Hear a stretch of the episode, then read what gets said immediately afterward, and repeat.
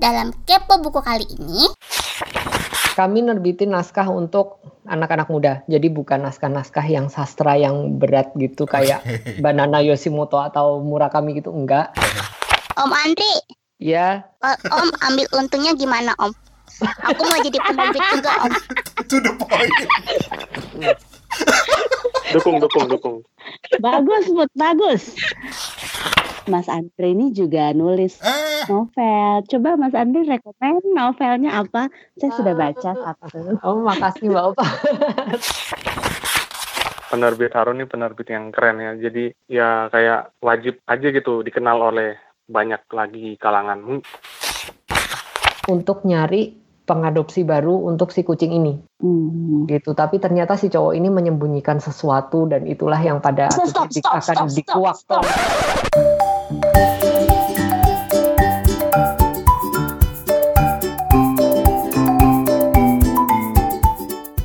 datang di Kepo Buku episode 18.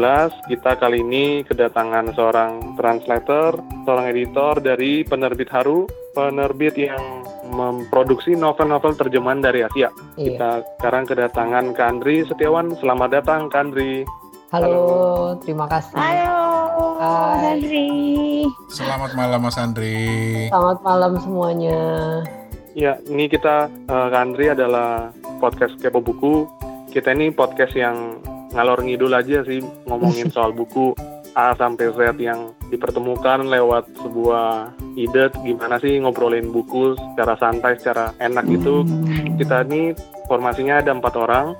Ada saya sendiri, Steven di Ambon, Bang Rane di Bangkok, Mbak Opat di Jakarta, dan ada satu lagi Mas Toto dia di Singapura. Jadi kita berempat tuh tiap minggu bikin sebuah episode membahas buku, kita bagi rekomendasi buku, kita dengerin juga kiriman-kiriman dari mereka yang ngirimin rekomendasi buku gitu ke Andri.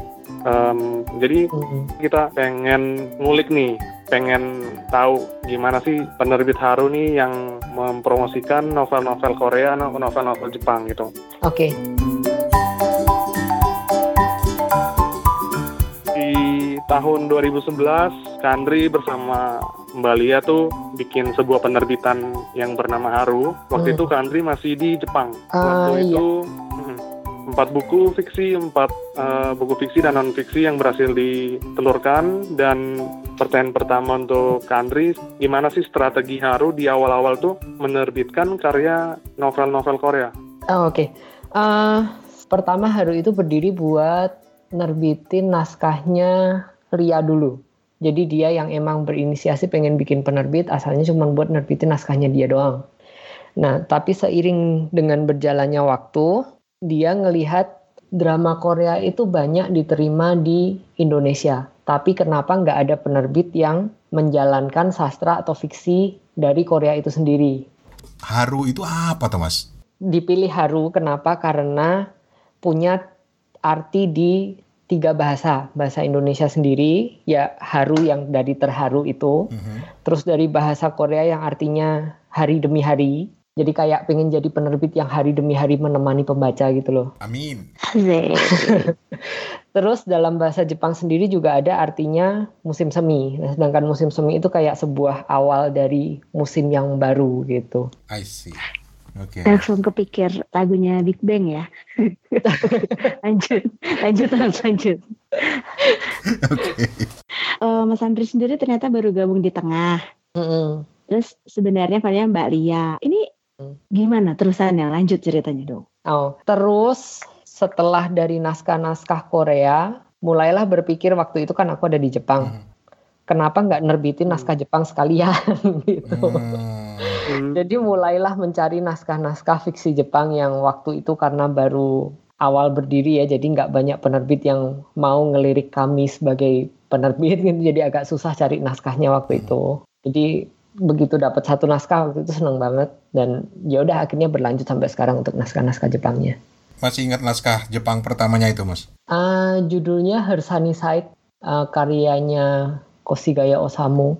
Itu naskah yang paling pertama. Wow. Ah, Itu tentang apa Mas? itu tentang ah, seorang cowok yang tiba-tiba dia ketemu sama teman masa kecilnya di sebuah pekerjaan tiba-tiba aja mereka ketemu dan akhirnya mereka menjalin hubungan dari situ tapi ternyata si cewek ini punya rahasia yang disimpan dari si cowok itu. Kenapa mereka bisa sampai ketemu, kenapa mereka bisa sampai akhirnya menikah, itu semua si cewek itu punya rahasia sesuatu gitu. Kategori novel-novel yang diterbitkan oleh Haru itu apa sih? Dalam artian gini, kan Korea, Jepang, bahkan nanti mm, uh, melebar ke Asia gitu ya. Tapi kategori novelnya itu kayak apa? Apakah novel-novel macam katakanlah level-levelannya Kawabata atau Murakami atau atau Banana Yoshimoto gitu? Eh, kami nerbitin naskah untuk anak-anak muda, jadi bukan naskah-naskah yang sastra yang berat gitu kayak. Banana Yoshimoto atau Murakami gitu enggak. Kami lebih banyak menerbitkan novel-novel populer. Jadi naskah-naskah yang ringan tapi yang bisa dibaca dengan enak gitu loh. Terus dapat ini tuh dari mana? Di luar sana ada yang namanya agen literasi. Jadi kayak makelarnya dunia perbukuan. Mereka lah yang merekomendasikan beberapa judul ke kita. Terus selain itu juga kami pergi ke book fair. Misalnya tempo hari kami pergi ke Seoul Book Fair atau book fair yang ada di Jepang untuk ketemu sama beberapa penerbit dan bertanya ke mereka kira-kira judul apa yang cocok buat Indonesia gitu. dari dari penerbit Haru nih aku nih paling paling nggak ngikutin novelnya sebenarnya ya. Meskipun kita kenal ada Akiyoshi Rikako Heeh. dengan judul terbarunya kemarin Silence, ada juga kalau disebutin beberapa ada Man of Pure Love itu novel Korea dan Nah, iya. di awal juga ada The Chronicles of Audi dari Orizuka untuk novel lokalnya yang dibikin oleh Haru. Tapi yang paling aku senengin ini Itun, Mejo and Sedi. Volume 1, Oh. volume 2 tuh aku baca habis tuh. Be, Bener banget. nggak Maju baca tapi ngefans ternyata. Tapi awal-awalnya itu memang punya pengalaman di bidang penerbitan atau benar-benar blank hanya karena Lia. Sorry, Lia ini bersaudara, kakak atau Eh, Lia ini adik saya. oh ade. Nah, apakah karena Lia menulis novel, kemudian perlu ada platform penerbitan ya sekalian aja bikin atau gimana sih? Awal-awalnya iya gitu, karena Lia nulis novel ya udah sekalian bikin. Dan waktu itu Hmm, dia belajarnya dari Orizuka sejujurnya, karena Orizuka yang pertama dia punya penerbit indie duluan. Jadi lebih ke Hmm. ke belajar dan akhirnya tahu oh ternyata bisa juga ya nerbitin buku sendiri. Akhirnya dia belajar dari Orizuka dan akhirnya ya udah jadi seperti sekarang Haru. Sorry mas, aku motong Hmm. nih. Mungkin beberapa pendengar udah tahu nih Orizuka siapa, tapi Hmm. mungkin ada yang nggak tahu juga nih siapa sih emang Orizuka nih dari mi, tadi mi, mi, mi. nama itu. Oh, kan. Kalau dia maklumin aja generasinya udah jauh banget soal. Kita tanya anaknya pasti tahu. Oke lanjut mas. Orizuka itu penulis salah satu teman kami juga, teman main juga dulu sering banget kalau jalan-jalan bareng gitu, bareng rame-rame bareng teman dia salah satu teman penulis kami sejak lama, udah lama banget kenal sama Orizuka. Terutama Lia ya, dia udah kenal Orizuka itu jauh sebelum Haru terbit gitu. Orang Indonesia. Orang Indonesia iya. Ah, Oke. Oh. Nama pena kayak Itu nama pena. heeh. Oke. iya. Nama aslinya Oke, Oke Rizka. Tadi kayaknya eh, jawaban yang terakhir Mas Andi tadi menjawab ke rasa penasarannya Opat nih yang mau tahu ini sebenarnya publisher indie atau bisa dibilang major publisher? Ah, sebenarnya aku sendiri agak bingung sih batasan indie sama major itu sampai mana. Kalau dibilang major, major sih kami masuk ke toko-toko buku kayak Gramedia dan toko-toko buku lain, jadi bisa dibilang major sih major. Karena nggak jelas juga kategorinya ya major tuh kayak apa, indie tuh kayak apa. Eh, Saya sendiri pun sebenarnya bingung sih major sama indie itu batasnya sampai mana. Ada baiknya kita tidak usah mengkotak-kotakan keadaan yang sudah jelas. gitu. baik. Ya betul betul. Em, Kak Andri, kita kan Mm-mm.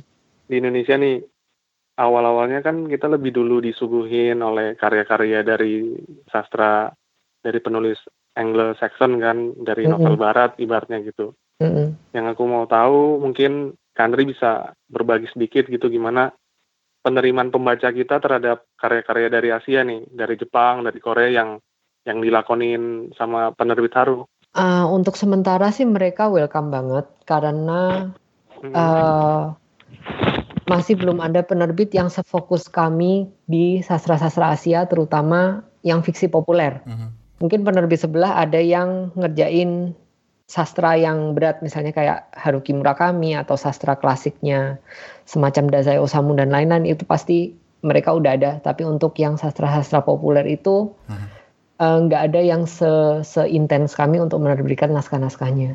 Jadi mm, sementara sih mereka me- mengapresiasi usaha kami untuk menerbitkan buku-buku itu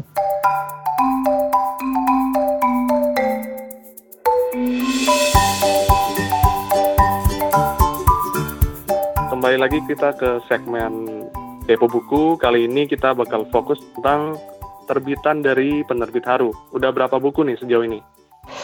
nggak ngitung lagi sih sebenarnya tapi kayaknya ada sekitar seratusan judul sih kayaknya ada kalau dihitung dari awal mula kami berdiri ya Ini kayaknya mau udah 100 major ini. kayaknya 100 ada Terus apa aja yang hits banget nih ibaratnya gitu ya? yang ngehits banget yang ngehits banget mungkin inget beberapa tahun yang lalu ada komik dari Korea yang judulnya Simple Thinking About Blood Type ini tentang Oh, komik-komik itu Haru golongan ya? darah iya itu Haru Oh iya Itu iya. Haru iya. Bapak. Iya. Aduh. orang biasanya kenalnya itunya judul komiknya tapi mereka nggak ngeh itu Harunya emang Hmm. Itu lucu banget. Yang Rani udah pernah baca belum? Ya, gue ditanya. Justru gue pengen tahu banyak supaya tertarik baca bukunya. Eh, tapi gini deh. Gue sebenarnya tahu Haru. Eh, Gue sebenarnya tahu buku-bukunya Haru. Taruh lo, kita lihat anaknya berani nggak ya?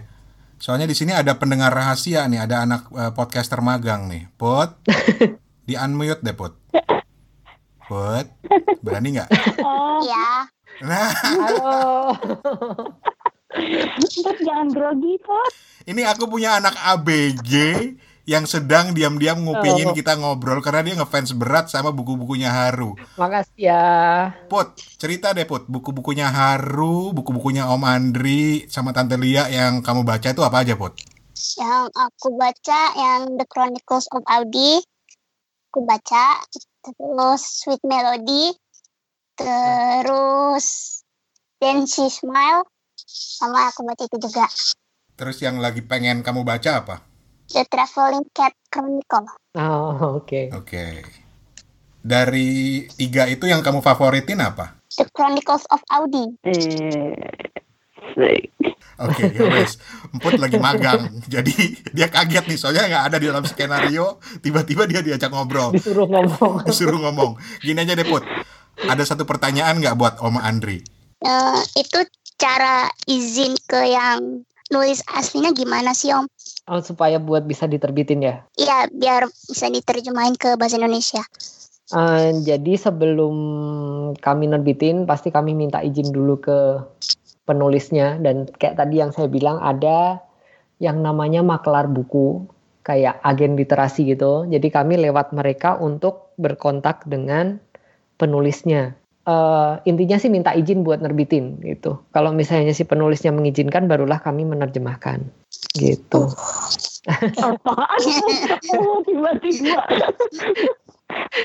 Tapi oke, Emput thank you. Eh, sa- dia masih akan dengerin. Kita kembaliin ke Steven. Ayah, ayah, ayah, Ya, ya, ya, ya. mau nanya lagi. Eh, boleh. Eh, boleh. Waduh. Ya silakan silakan.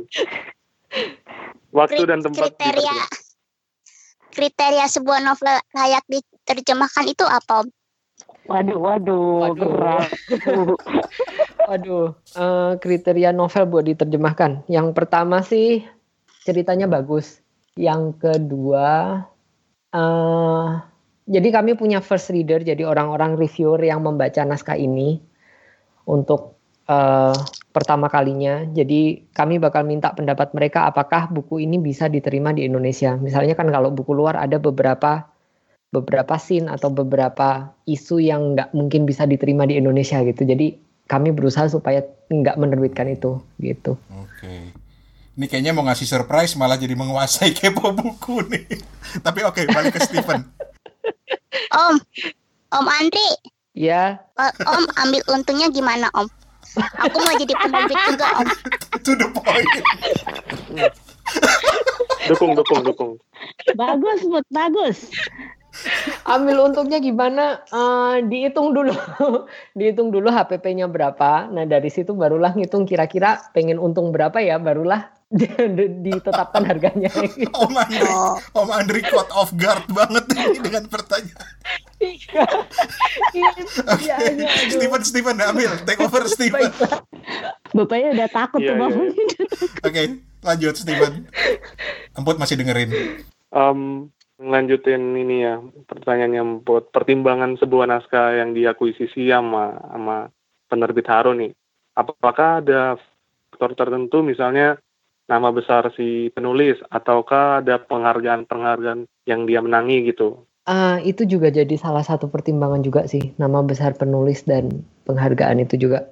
Ah, misalnya yang Minato Kanai yang bakal terbit Hmm. nanti, yang di penerbit Haru yang terjemahan Jepang, itu juga salah satu pertimbangannya adalah ah, nama besarnya dia dan penghargaan yang sudah sudah dia miliki. Selain naskahnya memang beneran bagus ya. Hmm. Penghargaan apa gitu kan, Andri? Uh, Confession ini pertama kali dia dapat penghargaan Japanese Bookseller Award. Ini penghargaan yang diadakan oleh toko-toko buku se-Jepang dan voting uh, para pegawai toko buku.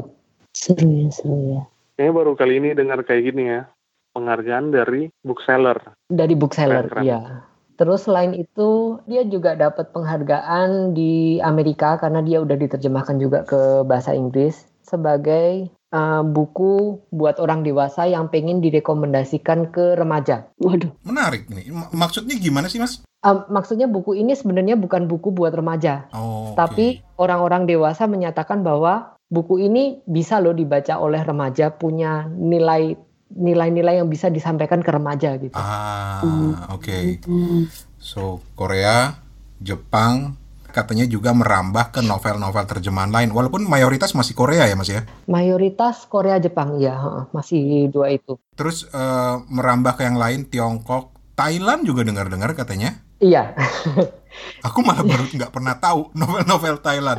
Itu tuh ceritain dong. Eh, jadi ambisi kami adalah memperkenalkan sastra seluruh Asia sebenarnya. Jadi ya pelan-pelan sih, mulai dari tiga besarnya Asia yaitu Jepang, Korea, sama Tiongkok. Mhm. Eh, kami juga eh, menerbitkan buku dari negara tetangga seperti Malaysia. Kami pernah nerbitin dari Malaysia, Filipina, Thailand, eh, dan yang paling terakhir ingat saya India. India baru satu.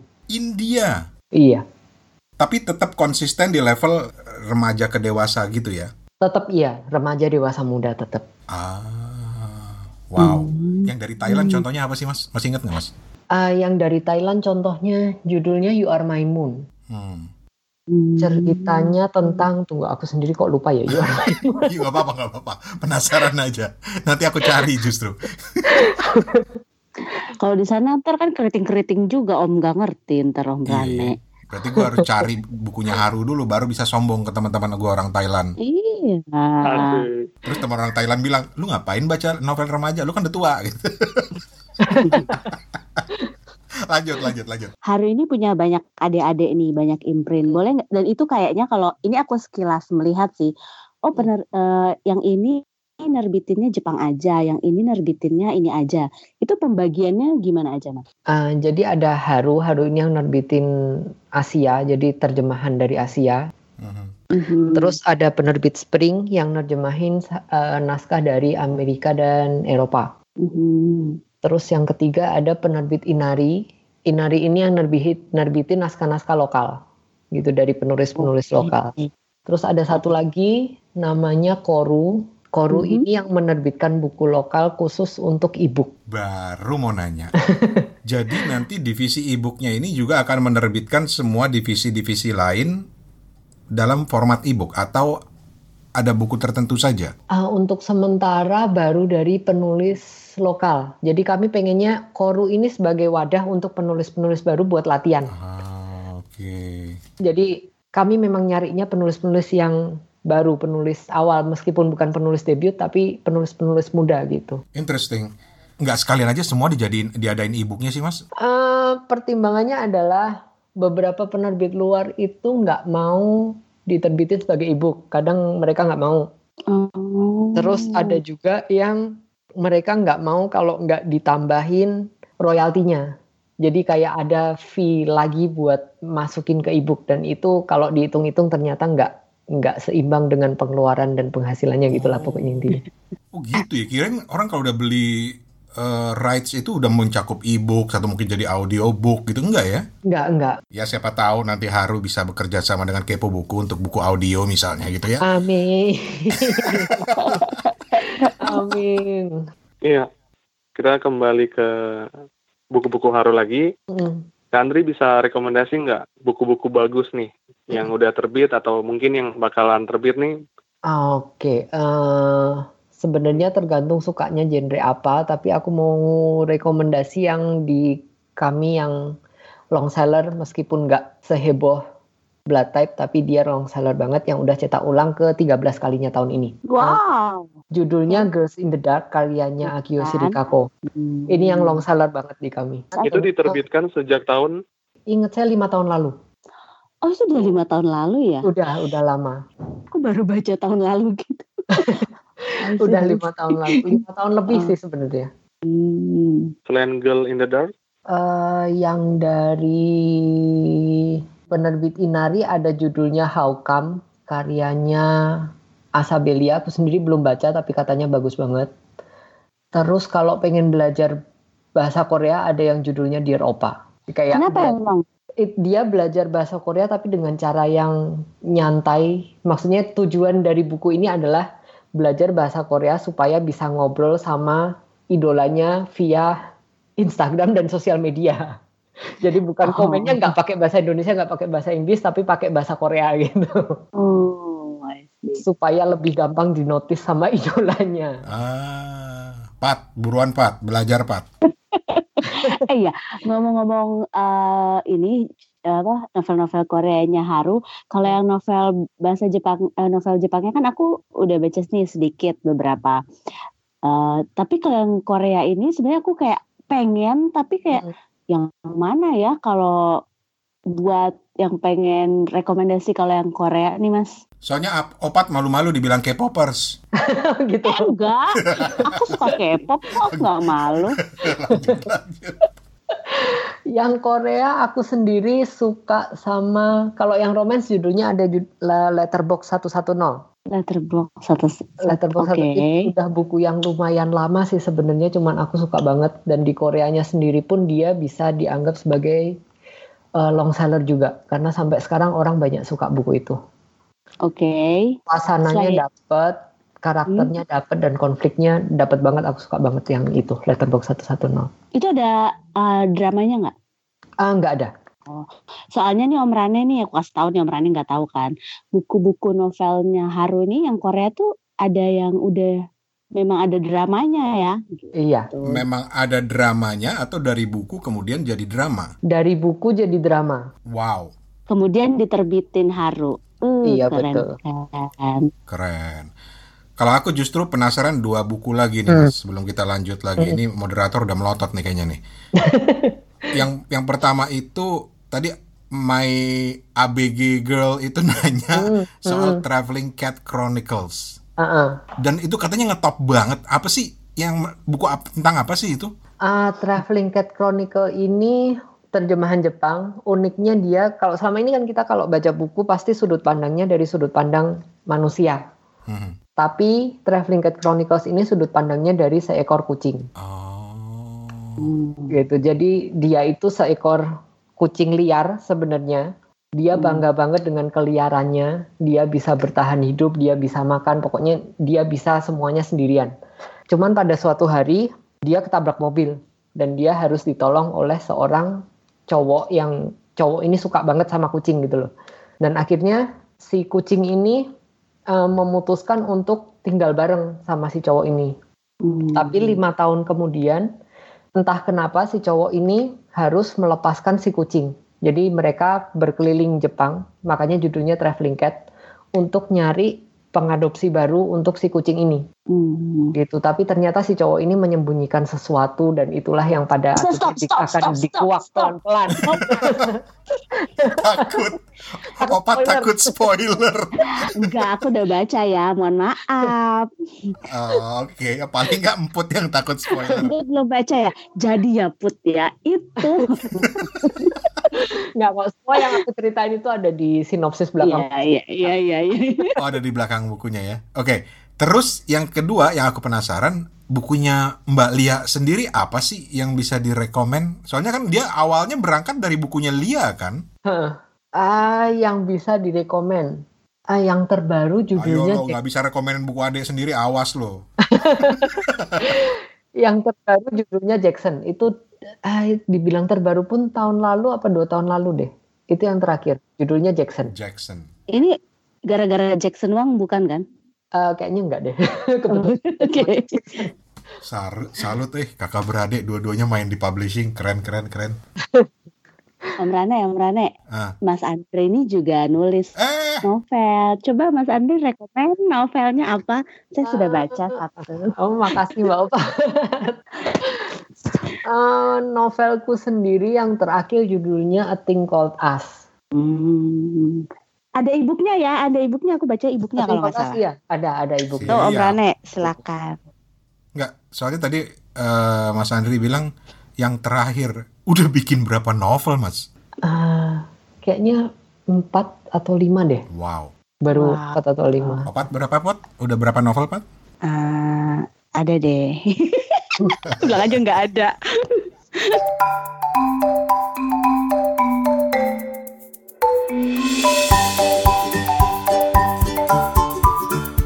Oke, kembali lagi ke Kepo Buku episode 18. Kita kembali ke Kandri.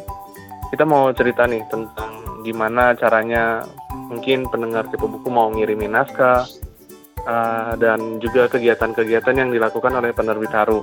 Nah, Andri bisa jelasin nggak secara teknis Hmm. gimana cara penerbit Haru uh, membuka penerima naskahnya gitu? Eh, sebenarnya penerbit Harunya sendiri udah nggak nerima naskah, tapi kami nerima Hmm, naskah di penerbit Inari karena penerbit Haru sekarang konsepnya adalah eh, menerbitkan buku-buku terjemahan gitu. Jadi lebih ke penerbit Inari sih untuk sekarang. Tapi harus tetap konsisten pada remaja dewasa itu. Iya, Oke.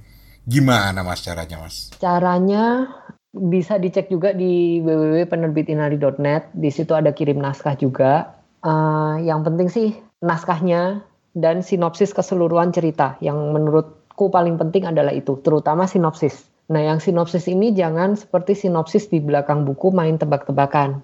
Karena justru jawaban dari tebakan itulah yang para editor pengen tahu. Misalnya kalau traveling kayak tadi, main tebak-tebakan sebenarnya si cowok ini menyembunyikan bla bla bla bla itulah yang seharus yang pengen kami tahu gitu. Jadi harus spoiler ya Mas ya. Ha, malah harus spoiler untuk di sinopsisnya. Yoi. Sinapsis buat pembaca sama buat penerbit itu beda. Beda. Terus terus terus proses berikutnya itu akan diseleksi pastinya lah ya. Itu Iya, berikutnya akan kami seleksi. apa sih yang akan diseleksi di situ karena mungkin banyak teman-teman yang juga penasaran atau udah nulis gitu. Eh, Apa yang apa yang menjadi kriteria seleksi dan berapa lama sebelum dapat kabar gitu. Eh, standarnya sih 3 sampai 4 bulan, tapi karena saat ini naskah banyak banget yang masuk, kadang-kadang lebih juga sih dari 3 4 bulan. Mhm. Itu yang kami pertama kali yang kami baca tadi seperti yang aku bilang sinopsis itu penting. Yang pertama kali kami baca itu pasti sinopsis. Oke. Dari sinopsis pasti kan udah kelihatan cara orangnya menulis, cara mereka bercerita itu pasti udah kelihatan di sinopsis. Gitu dari kalau misalnya dari sinopsis aja udah nggak menarik itu pasti kami udah tolak. Wow, berarti harus benar-benar pinter-pinter di situ ya bikinnya ya. Iya, gimana sinopsis supaya bisa menarik perhatian kami dan juga bab satu sih.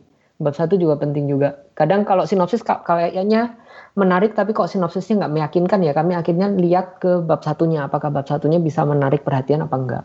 Itu itu aja udah tips tuh buat para calon penulis yang mau nyerahin buku ke eh, Mas Andri dan kawan-kawan. Tapi Hmm. apakah ada saran lain gitu loh buat para calon penulis yang lagi mikir-mikir nih? Ini kayaknya gue mau submit nih. Biar gampang juga seleksinya, Mas. Oke. Saran untuk pas nulisnya kali ya. Eh, tentukan ceritanya. Kalau bisa sih, seandainya cerita kalian dirangkum dalam satu kalimat, akan jadi seperti apa? Itu ceritanya harus bisa dirangkum dalam satu kalimat. Barulah itu bisa dibilang bibit naskah yang baik. Hmm. Karena cerita itu pasti bisa dirangkum. Paling nggak jadi satu, mentok dua kalimat. Gitu. Soalnya kalau lebih dari itu udah pasti ceritanya melebar ke mana-mana nih. Em, Eh, eh, Mas, aku pernah dengar harus sindrom, harus sindrom tuh apa sih? Oh, Haru Syndrome itu istilah yang kami ciptakan untuk penggemar beratnya Haru. Jadi istilahnya mereka terjangkit penyakit yang namanya Haru Syndrome, penyakit yang pengen baca buku Haru lebih dan lebih lagi itu sih ceritanya. Jadi kayak fans clubnya gitu lah ya. Iya, betul. Oke. Eh, kalau mau beli buku Haru kan Haru ada di apa sih namanya toko buku besar lah ya seperti Mm-mm. Gramedia gitu. Mm-mm. Ada ininya enggak tempat lain nggak yang misalnya nggak ada Gramedia di kotanya gitu? Uh, penerbit Haru punya official store juga di Tokopedia dan Shopee. Kalau misalnya kalian pengen gratis ongkir, ada Shopee. Hmm. Itu apa namanya Haru? Cari aja gitu Ah, penerbit Haru. Ah, ah, penerbit Haru, shopee.com slash penerbit Haru kalau nggak salah. Asik. Nah, pertanyaan standar kita akan diajukan oleh Bapak Moderator. Ini selalu pertanyaan yang diajukan kepada tamu-tamu di Kepo Buku. Steven. Ah, Oke. Hmm, Kak Andri, sekarang nih lagi baca buku apa sih? Boleh di-share satu atau dua buku yang lagi jadi bacaan terakhir? Bacaan terakhir, ini sebenarnya aku lagi berjuang untuk menyelesaikan The Handmaid's Tale, eh, karyanya Margaret Atwood. Sampai sekarang belum selesai-selesai. Wow. Eh, satu lagi yang lagi ku baca eh, cerpen kumpulan cerpen sih matinya burung-burung kalau mungkin pernah dengar terbitan lamanya Moka Oke, aku tertarik yang The Handmaid's Tale tadi. Kenapa memilih buku itu dan kenapa masih berjuang menyelesaikan? Handmaid's Tale ini sebenarnya aku suka premisnya dia kayak semacam distopian gitu distopian saat bumi sudah terjangkit sebuah virus dan fungsi masyarakat itu udah berubah Mhm. dan tugas seorang wanita di dalam buku ini adalah untuk melahirkan doang. Mereka nggak boleh ngapa-ngapain, baca buku nggak boleh, belanja nggak boleh, apa-apa nggak boleh, pokoknya cuman melahirkan Mhm. untuk mengisi populasi lagi. Kenapa aku berjuang? Karena mungkin nggak cocok sama narasinya sih. Narasinya narasi yang narasi-narasi panjang yang yang temponya lambat buatku. Jadi aku agak berjuangnya di situ. Oke. Ada pertanyaan lain mungkin atau yang lagi ngupingin mau nanya lagi mungkin sama Om Andri, Emput? Jangan tanya untungnya. Tanya Om Andri sebulan untungnya berapa persen? Nggak mau nanya, tapi mau eh ada yang nitip salam. Dor. Oh, Ejie, tim salam. Oh, ada yang nitip salam, Cie. Buat penerbit Haru dari Tesna, tante aku. Hei. dari siapa? Teteh Erna, eh, tantenya, karena dia kenal buku-buku haru itu dari tetehnya. Tetehnya yang bisa dibilang menyeleksi buku-buku bacaan Oh, Oke, kuratornya ya. kuratornya. Jadi cuma mau salam doang. Bener yakin gak ada pertanyaan lagi nih? Hmm, nggak, udah cukup. Oke. Buku favoritnya Mas Andri. Terfavorit. All time favorite ya. Ya. All time Hmm. favorite Harry Potter deh kayaknya. Kayaknya nggak ada nggak ada buku yang bisa membuatku nyari-nyari di internet tentang teori-teori selain Harry Potter. Sih. Kayaknya itu all time favorite. Kayaknya kita harus minta quotation sedikit nih dengan Mas Andri tentang Harry Potter. Nanti ya, nanti ay- terpi- segmen terpisah mungkin. So nanti buat Harry Potter apa Harry Potter Day ya Pak? Harry Potter deh. Anak-anak muda ini ceritanya lagi mau convince bapak-bapak kayak gue untuk bisa memahami Harry Potter. Jadi nanti kita minta Oh. eh, quotes sedikit dari Mas Andri gitu. Oh. Tapi nanti di lain waktu. Baik. Em, penerbit Haru ini bakalan bikin genre lain nggak sih selain novel gitu? Mungkin bikin kumpulan cerpen atau kayak yang Kak Andri lagi baca ini kumpulan cerpen sangat-sangat pendek gitu. Hmm, kayaknya sementara bakal fokusnya sih di novel, cuman bakal pengen nyoba Hmm. ke non fiksi, cuman masih belum yakin juga non fiksi yang seperti apa. Hmm. Terus untuk yang cerpen yang sangat-sangat pendek ini sebenarnya udah kami mulai di Katalog Spring. Kalau kalian ngecek Instagram at Katalog Spring, kami ada flash fiction di situ, jadi cerpen yang super-super pendek, tapi masih belum untuk diterbitkan. Jadi secara online aja buat fun aja di akun penerbit gitu. Hmm, semoga bakal ada mungkin sastrawan Asia yang menggali genre ini kita nantikan. Amin. Karena justru main di segmen remaja dewasa ini kan cikal bakal yang bakal jadi penerus sastrawan-sastrawan ke depannya gitu ya. Siapa tahu. Iya, betul. Who knows gitu. Amin. Ya wes, paling akhir ada pesan atau apa yang ingin disampaikan kepada pendengar Kepo Buku atau kepada kepada para fans Haru termasuk yang lagi nguping satu ini. Um, Aku. oh, apa? Ya ada lagi nanya harga lagi nih. Sukses ya Om buat penerbit harunya. terima kasih. Oke, Mas Andri ada yang disampaikan nggak? Eh, pertama sih terima kasih banget udah mendukung penerbit Haru dari awal berdiri sampai sekarang. Eh, terutama naskah-naskah dari Jepang, Korea. Terima kasih banget udah udah setia menunggu buku-buku baru. Eh, kami pun berusaha untuk menyeleksi buku supaya bisa menghadirkan yang naskah-naskah yang baik buat teman-teman semua. Dan buat teman-teman yang lagi nulis, tetap semangat nulis. Eh, jangan menyerah karena nulis itu datangnya keterampilan itu dari latihan jadi teruslah menulis apa pun medianya gitu. Dan pastinya, ayo mainlah cari-cari buku-bukunya dari penerbit Haru, Imprint, Inari, dan siapa tadi satu lagi tadi? Koru. Koru. Alright. Spring juga Eh, dong. spring, spring, ya. Oh iya betul spring. Asik. Udah kebanyakan jadi lupa sendiri. Oke, sukses ya Mas. Terima kasih. Terima kasih Mas Andri. Terima kasih banyak Mas Andri. Terima kasih, Terima kasih, atas kehadirannya. Iya terima kasih.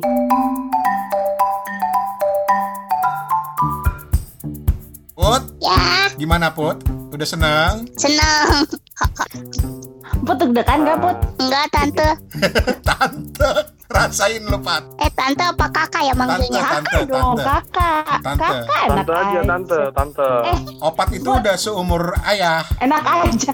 Aku aja manggil ayah kamu ah, Om. Masa aku dipanggil tante? Ya udah kakak aja ya. Ya dong. Oke, dan disclaimer buat teman-teman yang lagi dengerin Kepo Buku, kenapa tiba-tiba Om Toto suaranya jadi begini? Gitu. Jadi Empot ini sedang magang, dia mau lagi bikin podcast sendiri, jadi lagi mau ngerasain. Plus dia juga suka banget dengan eh, penerbit Haru, jadi sekalian aja lah kita jadikan eh, penguping. Jadi kira-kira udah confident mau bikin podcast sendiri, Put? Insya Allah. Asik. Ditunggu loh buat Dengar-dengar podcast pertamanya ngomongin buku, soalnya denger-dengar, nggak tahu jadi apa enggak. Insya Allah.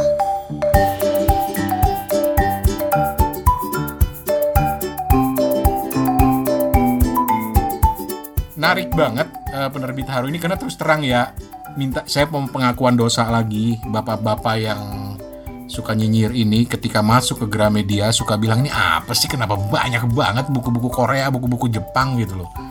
Tapi ternyata konsepnya menarik. Dan ketika gue nyadar anak gue juga suka baca buku-buku seperti itu gue coba lihat ternyata ya idenya menarik juga. Jadi ya terima kasih. Sebagai dari sudut pandang gue sih gue menghargai banget eh, dan memberikan pencerahan buat gue si bapak-bapak tukang ngomel ini ya kalau lu sendiri gimana Pat? ya lu kan termasuk pembaca haru segmennya Iya. haru gitu loh ya seneng aja akhirnya Mas Andri didatangkan karena mungkin ya namanya kan ah, aku juga penasaran sih sama kenapa mereka berani mengusung konsep ini dengan saya jadi pertama aku dulu tuh baca Haru Mhm. aku inget banget judulnya adalah Cinderella Kids gigi Cinderella gitu. Dan waktu itu ekspektasiku kan mesti aku baca eh, buku-buku terjemahan Jepang biasanya berbahasa Inggris kan. Hmm. terus waktu ada si Cinderella Kids ini nggak begitu terkenal dalam tanda kutip. Jadi maksudnya aku belum familiar sama nama pengarangnya. Tapi pas aku baca eh ini menarik ya penerjemah diterjemahkannya menarik. Terus dia apa kesan Jepangnya tuh masih kencang sekali dan ada seperti Mas Andri bilang tadi ada footnote footnote yang jadi kita istilahnya kayak orang awam yang nggak ngerti Jepangan itu baca itu jadi bisa mengerti Hmm. gitu. Terus jadi saat itu aku mulai oh lucu juga ini penerbit gitu waktu itu. Terus menyenangkan sekali membacanya kesannya. Jadi jadi kalau misalnya suka nonton drama-drama Jepang yang menggelitik yang gemas-gemas gitu ya bukan yang serius itu dapat banget feelnya. Nah sejak saat itu aku mulai pengen baca-baca nih buku-bukunya Haru gitu. Terus suka sama si yang Girls in the Dark ini si Akiyoshi Rikako ya udah. Nah aku masih pengen banget sebenarnya baca buku-buku Koreanya cuma belum aja sih. Dan surprisingly Steven ternyata banyak baca buku-bukunya haru ya? Baru baca dua, baru baca ten bukunya ini Kitun, Korea Tun, kartun Korea. itu ner- itu haru juga nerbitin ner- nerbitin kartun juga atau komik gitu ya Mm-mm. Iya. Jadi mungkin waktu itu bisa dapat rate-nya langsung di, dikeluarin.